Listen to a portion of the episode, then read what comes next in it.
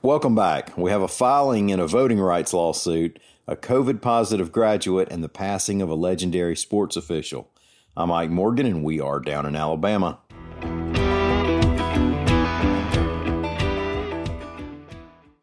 The U.S. Department of Justice filed a brief this week addressing the lawsuit challenging an Alabama provision that requires notarized signatures along with absentee ballots, reports AL.com's Howard Koplowitz. The suit was filed by the disabled advocate group People First of Alabama and the Alabama NAACP, among others, and it claims that the provision amounts to voter disenfranchisement, particularly during a pandemic when more old and sick folks might try to avoid standing in line at the polls. The Justice Department, however, filed a statement of interest that said no, the requirement does not violate the Voting Rights Act. Assistant Attorney General Eric Dreiband of the Civil Rights Division, quote, the Voting Rights Act outlaws certain practices that deprive Americans of the right to vote because of race and other protected traits. The Voting Rights Act does not outlaw all voting related requirements enacted by the states. A student who attended a recent Alabama high school graduation has tested positive for COVID 19, reports AL.com's Howard Koplowitz. Now, if you didn't think that would set off some buzz, then you haven't been paying attention.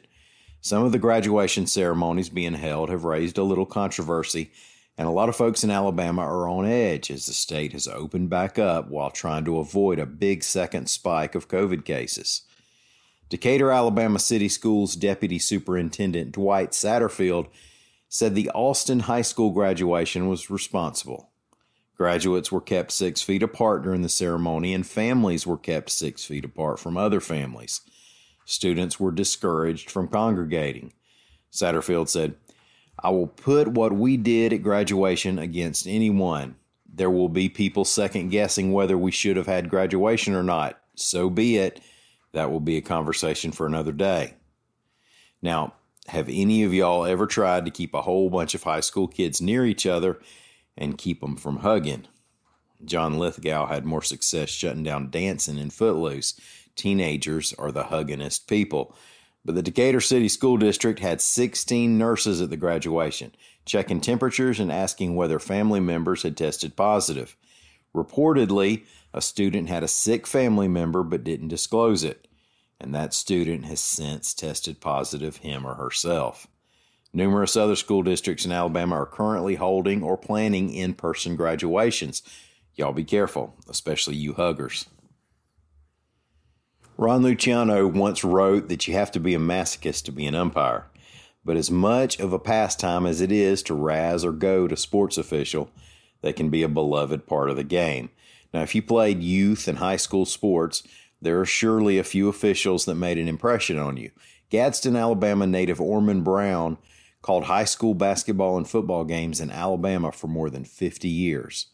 He also umpired baseball for 10 years and led a local officiating association.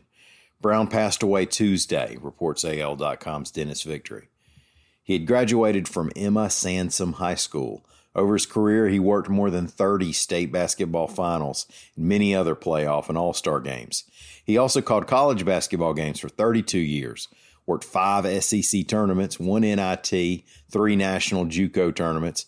Now that's a lot of ball, folks. He's a member of the Alabama High School Sports Hall of Fame, the Alabama Sports Officials Foundation Hall of Fame, and the Etowah County Sports Hall of Fame. According to the AHSAA, Orman Brown was 85.